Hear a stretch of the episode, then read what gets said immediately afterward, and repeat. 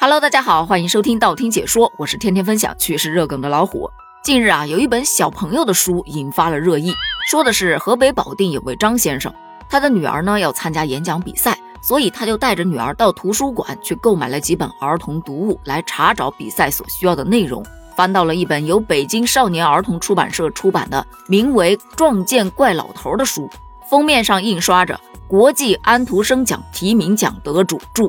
专为低年级孩子打造的精品注音读物，这些推荐字样一下子就打动了他，于是他就翻开了这本书，一看，越往后翻就越心惊啊！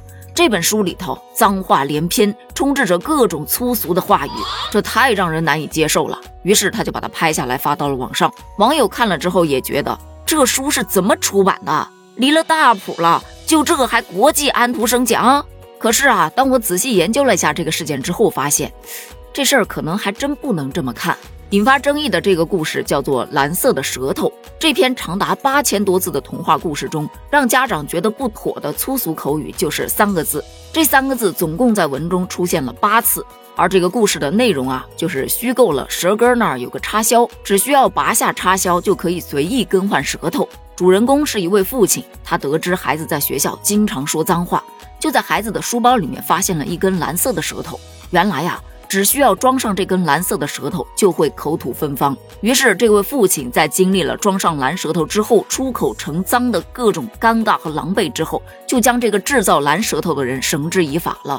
而前面咱们提到，在文本中出现了八次的那三个字呢，都是借用装上了蓝舌头的父亲和制造蓝舌头的人他们两个人的口说出来的。每一次装上就会说脏话，每说一次脏话，父亲就会反省。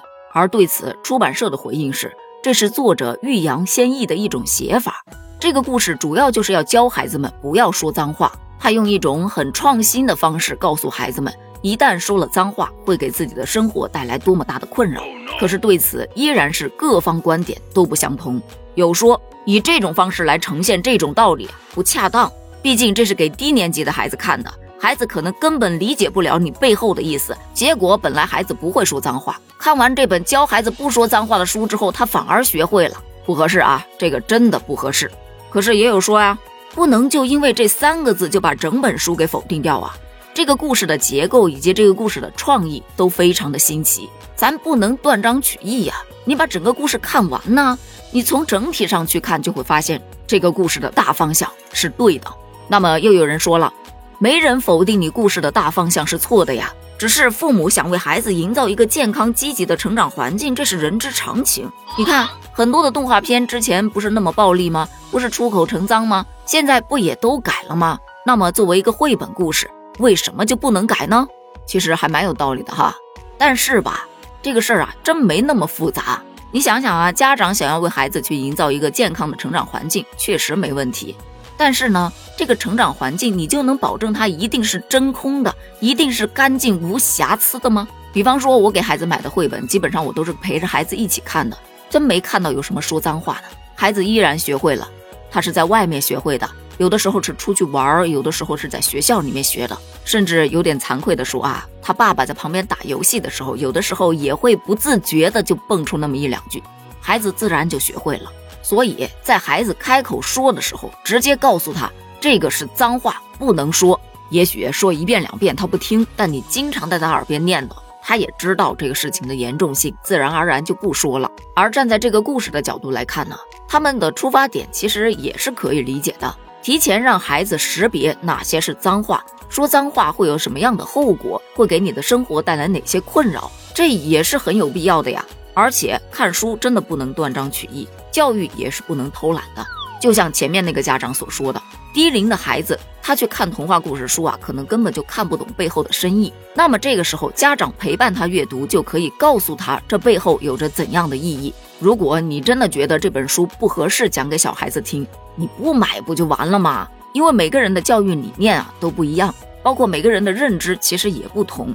你想想啊，在以前我们那个年代看奥特曼是非常正常的。就奥特曼打怪兽会觉得嗯英雄，可是当咱们这一批人长大了之后做了父母，在看到孩子去看奥特曼的时候，就觉得这天天打来打去的太暴力了吧？我记得之前有一本绘本，好像也是发生过类似的情况，就说那绘本上画了这个动作是不可以的，那个动作也是不可以的。可他的图画啊，把每一个动作都画得非常的精细。比方说，爬上一个高高的桌子，然后往下跳。当时就有家长着急了，本来孩子不会爬上去往下跳的，结果看了这本书之后，他学会了。再看看这个世界，是不是有异曲同工之妙？对于这个现象呢，真的只能说看个人的选择吧。毕竟这个时代啊，已经不同了，每个人的想法观念也不一样。那么以前的那些作品，很可能也确实不适应现在的家长。所以，个人的观点，如果说这本书有一些脱离时代走向，或者是与家长需求相背离的，你可以做出一些标注，让家长去自行的选择。对于这个话题，你又有怎样的观点呢？欢迎在评论区一起探讨一下哦。我们评论区见，拜拜。